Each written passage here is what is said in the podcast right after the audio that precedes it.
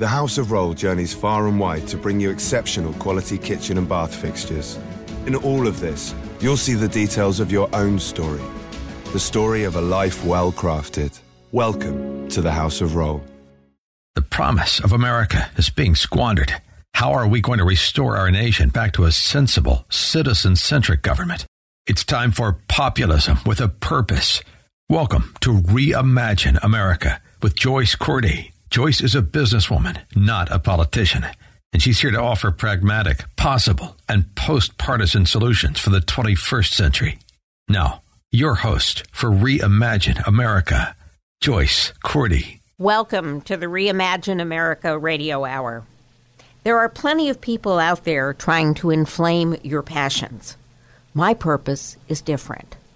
I've come to inform you to give you information that will enable you to make an independent judgment on current events and to encourage you to act on your judgment. As a businesswoman, I focus on the numbers. The numbers tell me what's out of norm, what needs attention, and then how to prioritize the necessary changes. And when it comes to our health care, wow, are there a lot of numbers. The total cost of health care in the United States is twice that of any other nation. We spend collectively approximately $3 trillion a year. It's trillion with a T on health care in the United States.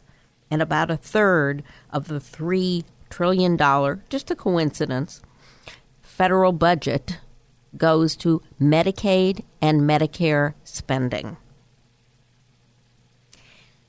The average American's going to spend about $10,000 a year on on health care if you if you average that out across the 3 trillion dollars that cost across 330 million Americans.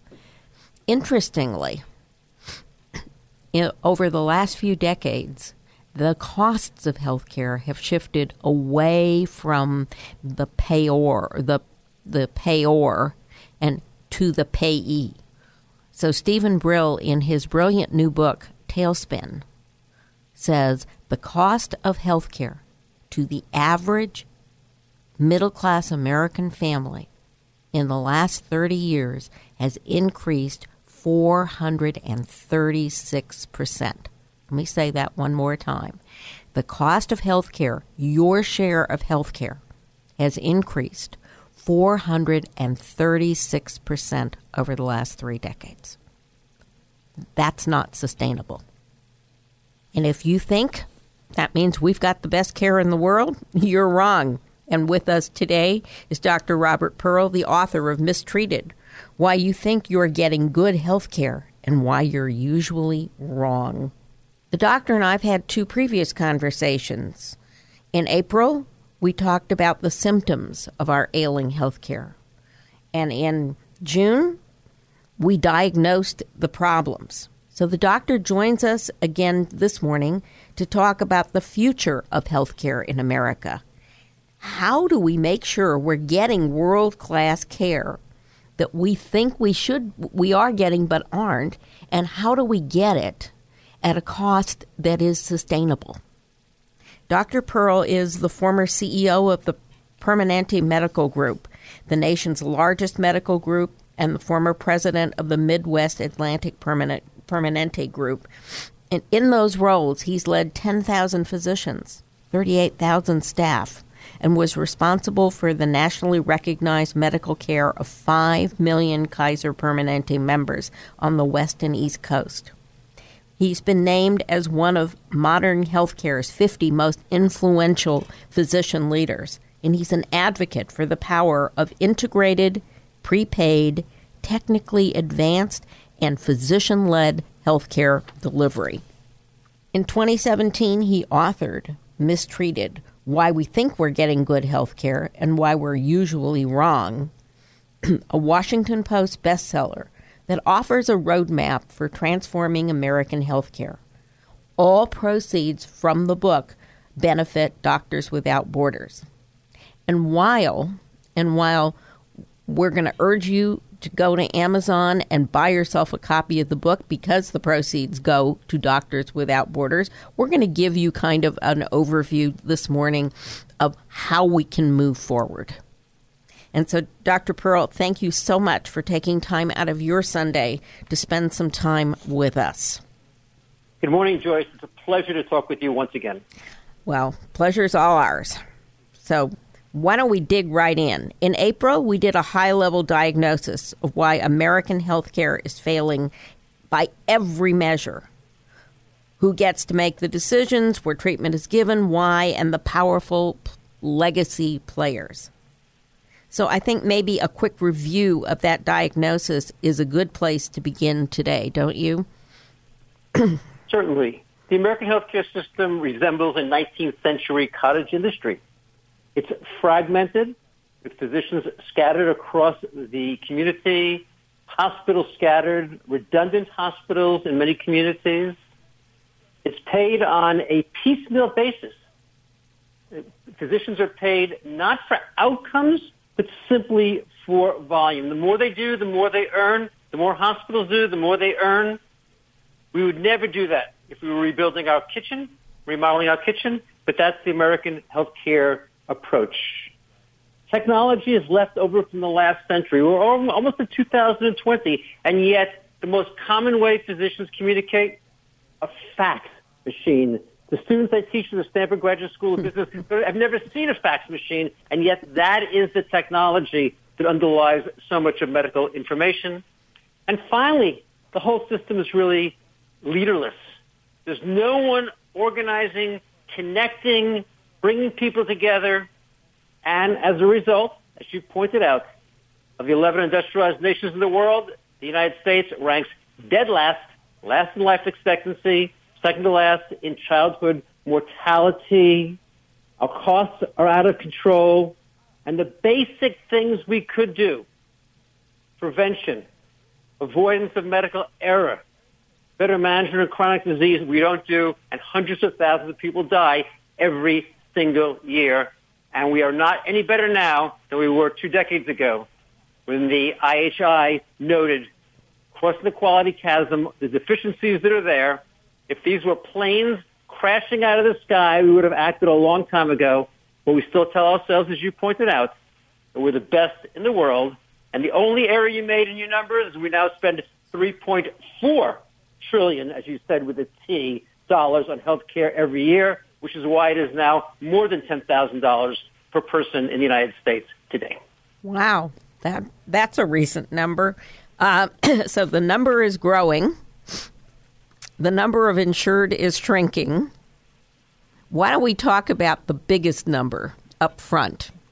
The fact that healthcare providers spend more money lobbying Congress to protect their legacy interests than any other segment of American life. You know, they spend uh, more than 10 times the combined spending of the energy industry.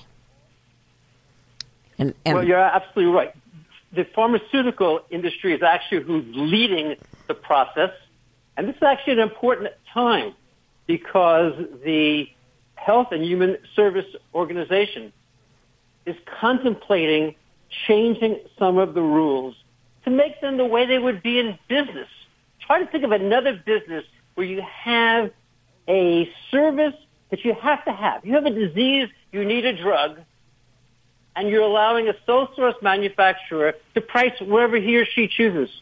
There's no question. That's why it is now rising faster than the entire uh, area of healthcare, double digits. And only occasionally when the CEOs get caught with their fingers in the cookie jar do they back off. And right now they're a little scared, Joyce, by the way, because the president at least has talked about that and in a recent Forbes piece I wrote, I spoke about the fact this is a time for courage so that the pharmaceutical industry once again serves the needs of patients rather than simply its shareholders. And we are going to hold it that thought and go to break. And when we come back, we're going to talk just for about one minute about the impact of the Affordable Care Act, and we're going to dig into tomorrow's health care. For more information on today's topic, visit reimagineamerica.org. Reimagineamerica.org. Now, back to Reimagine America on 860 AM. The answer. And we're back with Dr. Robert Pearl, the author of Mistreated. And as we went to break, we were talking about the impact of um, the, um, shall we say, the healthcare uh, lobby lobbying industry because it is an industry in and of itself. And and doctor, it's quite clear as we look back that the that the lobbyists had a whole lot to do with writing what we call Obamacare or formerly the Affordable Care Act. And while both of us would agree that President Obama's intent was to be a cat to make the law a catalyst for change, it's had some good and some bad things about it. Um, it will be contested again in the November election. Um, and I thought maybe it would be a good thing as we turn our attention for the rest of the hour toward how do we get better to say, okay, this is where we are um, with the Affordable Care Act, with what it wanted to do, um, where it is, and maybe even some quick fixes to it. So you're, you're right. There was positive and downsides to the legislation that was passed. On the positive side, it did expand coverage.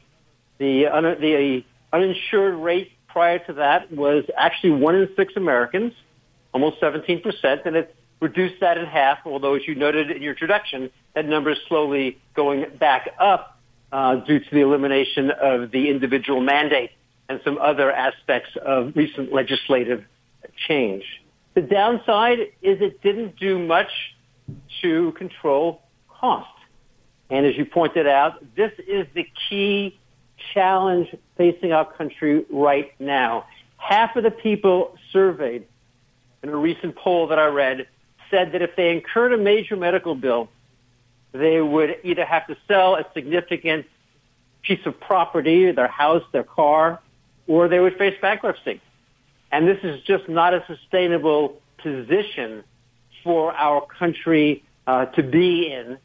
And something needs to get done to make that shift. Now, what's fascinating to me, Joyce, as you're pointing out, is that the political spectrum, I believe, is now wider than it's ever been on both the Democratic and Republican side.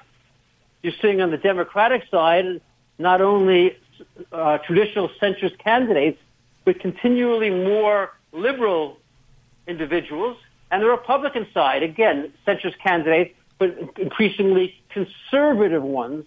And we could come out of this midterm election almost anywhere on the healthcare world from a minimal government intervention on one side to a single payer government run program on the other. And these two extremes could not be farther apart. And yet that's the issue. The number one issue, by the way, in the upcoming election is health care in every poll that I've seen, including one that I did on my homepage, robertpearlmd.com. And what did you what did you find? Yeah, you're you're right. I haven't seen a single poll that does not make healthcare the number one issue. And and because as the title of your book says, many of us are not aware we're not getting world class treatment. I think the frustration is um, in terms of that 436 percent increase in what it costs the user of the system compared to what they the similar care they got you know 30 years ago. Um, and and if we look at it from from that aspect then you can really understand um, the attraction of uh, repeal and replace on the far right especially in 2016 when then candidate Trump said oh well we'll give you something brand new and it'll be cheaper. It's the price. It's what it's you know if if and and the the Democrats on the other hand say okay we can go as far as single payer now. Of course we have no idea how we would pay for that. And by the way, folks, and and doctor, you can disagree with me if you do. Um, my sense is in California where there's going to be a a candidate who is going to run for the who is running for governor on the platform of Medicare for all, that if we got to a single payer, a government run single payer. Can you imagine in California where you have to stand in line for four hours at the DMV that that state same state government would run your health care? That would not be Medicare. That would be Medicaid as it is in Appalachia. Would you agree or so disagree? I don't. I, I I don't disagree with you, and it'd be great to talk some more. And I think we're planning on it. Yeah. Speaking this morning more at the si- single payer. In response to the question on that uh, on, the, on my website, robertpearlmd.com, I have all the data that's there. But the number one issue is healthcare. The number two issue is the economy. It's what every survey has done. The American people are feeling it in their pocketbooks. And you know, you're a businesswoman, Joyce. The cost of a business that you run is two things, only two things: how much you buy and how much you pay. yes. So if you're manufacturing, how much raw materials do you buy and how much do you pay for the raw materials and how much do you pay for the labor to produce it? And It's how not much- that complex. It's not. And yet, what we've seen in well, there's one. healthcare, it, oh, so There's two one- things. Number one, Yeah. the fee-for-service system simply drives up the volume. So Mm-hmm. we're saying higher and higher and higher utilization, as again I said you might see if you were remodeling your kitchen. And number two, what we've seen is a continued increase in the price. Now, you're a businesswoman. Your revenue is somewhat fixed. Your costs are rising faster than you can afford. That's the American healthcare system. Costs are rising faster than GDP. What are you going to do? You've got to find someone else to pay the difference. And in this case, it's the patient. So what businesses are doing is saying, okay, we can afford half of the increase. And now the worker will have to pay, the employer will have to pay the other half. And that is why it is rising so fast. And the mistake that people have gotten into around single payer is that Medicare has been able to ameliorate some of the costs. Why is that? Because the federal government is the only organization in the United States that is allowed to control price. And so it sets the price without negotiating. And what happens is the consequence is that Medicare today covers only about 90% of its true costs. And therefore the commercial sector is 120%. The majority of that being borne by the individual. Make it all single payer. You can't pay 90% because the amount of care you're going to get will not be adequate. You'll create a two-tier black market kind of system. And so the consequence will be the government will be forced, as you said, to raise taxes to pay for it. And that's the piece that no one's talking about. And the estimates that I've seen in California are in the hundreds of millions of dollars. Uh, they're in billions. Yep. I'm sorry. Yeah. Yeah. Yeah. There, there are hundreds. Yeah, that has been the the the uh, stumbling block, and it's interesting. I mean, again, knowing how our how our DMV works, and and you've lived here enough of your life to know how our DMV works. Would you want an SEIU union led bureaucracy to determine when and how you got your health care? Uh, the biggest challenge that I see from the government level is it's going to wax and wane. And do I want my health care when the government has good revenues to be good and then when the revenues go down to be bad? Do I want it to be dependent upon who's elected, Democrats versus Republicans? I want to have consistent, excellent care every single year. And that's just not consistent with a political process, one that inevitably is going to be government politics uh, driving the process as we've seen both in Washington and Sacramento. I, I think you're absolutely right. There has to be a solution. Medicare is a great is a great model from for um, a a segment of the American population, but I don't think it's a be all do all. And oh, by the way, if you are reasonably middle class and you add up your uh, premiums under Medicare, it is not significantly cheaper than private insurance. In fact, you have to carry private insurance for both long-term care and uh, the twenty percent of your um, of your costs after five thousand dollars that are not covered by Medicare. So, um, the idea that Medicare is free uh, is is a nice is an interesting um, bit of fiction, uh, only only believed by people under forty. well, the Medicare and Medicaid were excellent advances, covering those who are elderly, mm-hmm. covering those who are too poor. Now, remember, when Medicare was first passed, average life expectancy was 67 years. No one expected that Medicare would ever cost what it does. The system that was put in place, again, a fee-for-service kind of system, made sense at the time. There was not a whole lot that doctors could do. And therefore, the costs of the government were going to be very reasonable. No one could foresee what is actually a good thing, the advances in science. But what they didn't see was the collateral consequences. And as, according to a recent article that I saw in the New England Journal of Medicine, half of what we do in medicine, American medicine today, has either little or no value at all. And it has risk. And all of that to me says we've got to totally change the system of healthcare. And actually, Joyce, you've inspired me. I'm going to start a podcast next month called Fixing American Healthcare, looking at not how do we have small tweaks, not how do we tell ourselves the system's going to work and it's really not going to work, but how do we make the disruptive major changes that every other industry has gone through in the United States.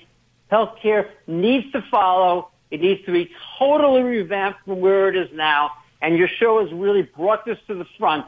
People simply can't afford, our nation can't afford the trajectory of growth in cost that is happening, particularly, as you pointed out, in the context of the, the American healthcare quality outcomes lagging 37th amongst all the countries in the world at a time we spend twice as much. You're a businesswoman, Joyce. Your company would be bankrupt and out of existence if it matched the American healthcare system of today. You're absolutely right. And I want you to hold that thought of disruption because that's where we're going to start when we come back from commercial break. For more information on today's topic, visit reimagineamerica.org. Reimagineamerica.org. Now, back to Reimagine America on 860 AM. The answer. And we're back with Dr. Robert Pearl to talk about dis- the disruption that needs to happen to get us the American healthcare system we deserve. And one thought, and yes, I'm a businesswoman, um, or I'm a consultant who helps businesses be profitable consistently, because there are three elements. One is revenue, and that's the top line. And the bottom line is a reasonable rate of profit. And the thing that allows your revenue to remain reasonable and get you to that bottom line profitably is how you manage margin, what Dr. Pearl was referring to as the cost of labor and supplies, etc. And it's that margin where you have to get your efficiencies. Um, and I have a little methodology called Bottom Line Excellence that helps companies get there. But in the system of disruption, we have a big business play right now. And that is a consortium of Amazon, Berkshire Hathaway, and JP Morgan, who've decided that the cost of insuring their about a million employees is uh, not affordable anymore, that that's a piece of their margin that they need to better control. And I wonder, Doctor, if you think that that kind of a consortium is going to be able to be a partner for people like yourself um, in creating the disruption and the change that we need to have in order to have a 21st century medical system that we can afford. I definitely think, Joyce, that this consortium is going to be very significant. I've actually written about it twice now my Forbes blog. The most recent one, a piece on Atul Gawande, the appointed CEO or, or at least chairman of the board, um, got over 100,000 readers coming to it. And I think that this is really, you're absolutely correct. Some of this is about lowering their internal costs. But actually, I think this is going to be another massive business for them I think the three CEOs are tremendous leaders who understand how much they don't know, which for CEOs can be difficult. And they're seeing this venture as the means to learn. That's why it's a not-for-profit, as you know in the structure mm-hmm. that it mm-hmm. was created. But it won't stay not-for-profit. Once they figure this out, and the healthcare system is complex, what they're going, I believe, is to create a business across the United States trying to attract tens of millions of other employees, particularly in self-funded businesses, to now come aboard. If you think about it, Berkshire Hathaway owns Geico, mm-hmm. so they understand insurance, not necessarily medical insurance. Amazon is certainly the leading retailer out there, and their recent acquisition of a pharma, of a small pharmaceutical company was fascinating to me because what they did by purchasing it was not just the company, but licenses in all 50 states to sell medications. That's not an easy task to do. They're now positioned to take over a pharmaceutical world, and you have J.P. Morgan Chase that has the expertise around information technology systems. There's no way they're going to contract with every doctor in the community. There's no way they're going to contract with five hospitals in the same city. They're going to figure out how to apply those same business principles that you teach as a consultant into the healthcare world. Now, I do caution that it won't happen next year or the year after. This is going to take five years for them to learn what they need to do, to acquire the other pieces. But I could see this consortium, I think of ABC, Amazon, Berkshire, and Chase, as being the disruptive force of American healthcare. Or, as I've also written about, there are offshore people an hour plane ride away delivering higher quality, fewer complications at half of the price. Again, as a businesswoman, if you can buy a product that is better at half the price, even though it may be a little bit more difficult to organize and arrange, I can guarantee you as your margins get pressed, you're going to look there. Disruption is inevitable. Every inefficient industry in the United States gets disrupted and anyone who wants to think of American healthcare as efficient, you and I could spend days educating them all the different places that there's redundancy, that there's added cost, there's inefficiency. We never would organize a business the way we run American healthcare. It's just left over from long in the past. And that's why I think of it as a 19th century cottage industry, or probably more accurately left over from the United States in the 1960s. Well, I, while I agree with you, and I did read your blog, um, I uh, I I wonder how will how will this consortium overcome some of the political inertia and the state insurance? You know, one of the one of the arguments is that we should allow uh, people to buy insurance across state lines, and one of the issues that major in corporations like Amazon and Berkshire Hathaway and and J.P. Uh, Morgan Chase experience is when they have employees in multiple states, they have to deal with multiple insurers because in order to, to give the benefit that's in the employee handbook because of the state licensing controls. Now, how would you, in the dis, in the disruption of healthcare, um, and and you you can tell me if, you, if I'm I may be way off base here, but I think there are two things that have three things that have to happen we have to redefine so-called group insurance to spread the risk uh, through bigger pools. We have to um, move from fee for service to a more capitated model. Uh, the Kaiser model is, as an example of that. Um, and we have to break down some of these state barriers. I mean, would would you agree or disagree as those being fundamental? Sure. Well, I definitely agree with the first two. And I think the process of getting there is going to be through these self-funded companies. And for your listeners who may not know what we're talking about, uh, in a typical small company, you need to, as you said, pool the number of people. And to do that, you buy insurance through one of the name brands, United and Aetna, uh, Cigna, etc. Or Kaiser. At some point, or Kaiser. At some point, if you're a big company, and these are big companies, you can afford to take the risk yourself and you actually come out financially ahead because you're not paying someone else to do that. It's like self-insurance rather than buying insurance for, from someone else. You've got to be big. You've got to have money. But these companies are big and have lots of money. I think what will happen and why they say, I see it as a two-phase process, is that they will pool the numbers by bringing in other companies that also are self-insured. And by the way, the rules on self-insurance are far more lax than the more general insurance ones because you're taking your own risk. And therefore, the um, hold, regulations are, are less. Hold that thought about risk because we got to go to commercial. For more information on today's topic, visit reimagineamerica.org. Reimagineamerica.org. Now, back to Reimagine America on 860 AM. The answer. And we're back with Dr. Robert Pearl. And when we went to break, we were just about to talk about pooling and groups and sharing risk and why it is easier for the big guys than the little guys to do that. And let me finish with the other question you posed. The notion of whether you're in one state or across states is an insurance model. Really, the change that has to happen is in the delivery system.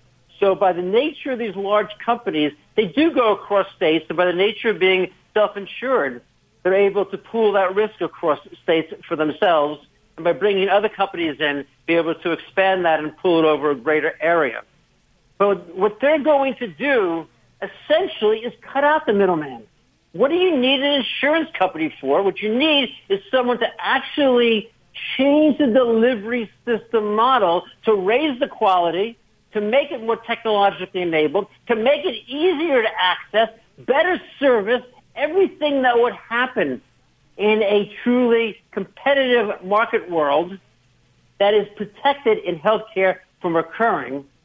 And that's going to be their biggest challenge and why it's going to take them five years because they're going to have to figure out how to create delivery systems in each of the areas where they have their major hubs. And that's going to take them, as I say, a few years to figure out how many hospitals, how far apart, which physicians are the highest quality, and they are going to use data to do it. And they're going to have the ability now to negotiate over drug costs. And they're not going to be the passive vehicles that most insurance companies are today, where they simply take the added cost and transfer it back to the payer, and now, as you pointed out, to the payee, the patient. Instead, they are actually going to drive it the same way that they do in the rest of their business. Amazon just doesn't pay, pass on the cost of a book to the uh, purchaser. They actually negotiate on behalf of that individual, and the same, as I said, for the other two companies that are going to be there. What you're going to see is a shift from the focus on insurance being the one area that we talk about, that we spend so much time on, to being care delivery. The right number of hospitals with the right volume, with the right expertise, with the lowest complications rates, with the lowest need to redo things again and again, with the highest level of prevention. That is what these CEOs want to do. It is about money, but it's more importantly, I believe, about the health of their employees and then creating a business for the nation that allows them to do that for other similar companies. And once you've done it for all the big companies, it's not that hard then to bring in the smaller companies. More complex because of the smaller numbers of people and the variation in risk and risk adjustment, but they'll figure that out over time. If every large self-insured business joined this consortium, you'd have tens of millions of people getting better health care, better technology, easier, better satisfaction at a significantly lower cost. That's where I believe these three CEOs are going. Well, aren't they going to force even the big capitated models like Kaiser or Palo Alto Medical Foundation or Humana or Cleveland? Aren't they going to be forced to have to move more aggressively uh, toward these broad networks, et cetera? Not, not to a broad network. They're, they're going to actually have a high performing network and those organizations that can't do it, can't meet those standards of superior quality, even better than people providing today at a lower cost, they're going to disappear. They're going to disappear. They're going to be the borders. They're going to be the borders of the United States. They're going to be the yellow cabs of the United States, the Kodaks of the United States. that could not keep up with the leaders. Today you can get by in American medicine by being okay or just good. In the future, you simply are going to have to be excellent.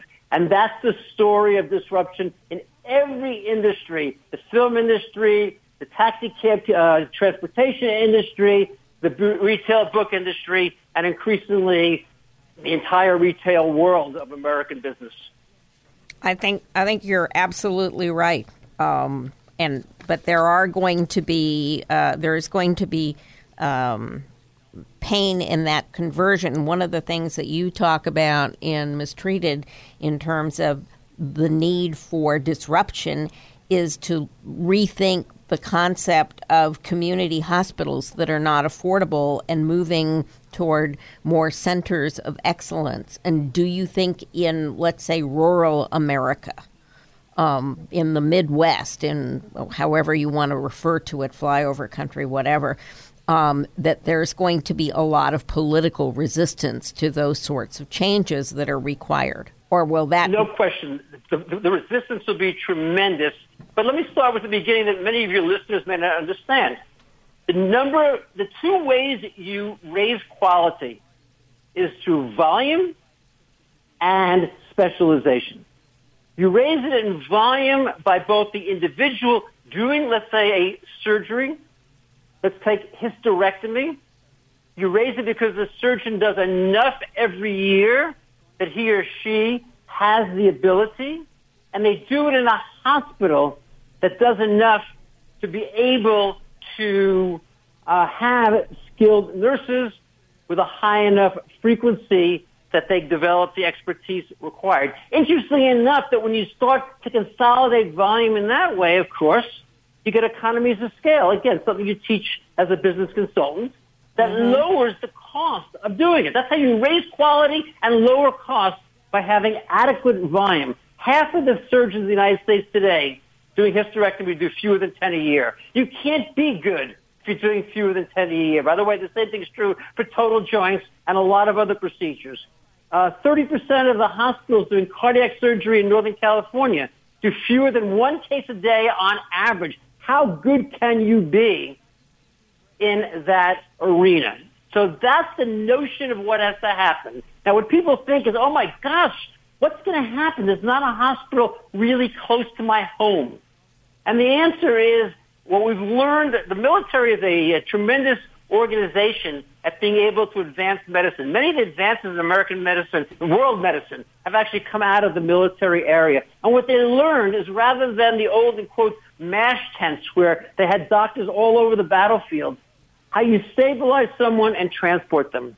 Yes, if you stop breathing, you need to be resuscitated, but you don't need a hospital for that.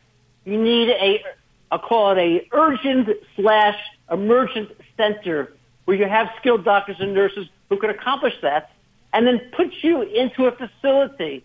You're much better off being 15 minutes away in a hospital with high volume and high expertise.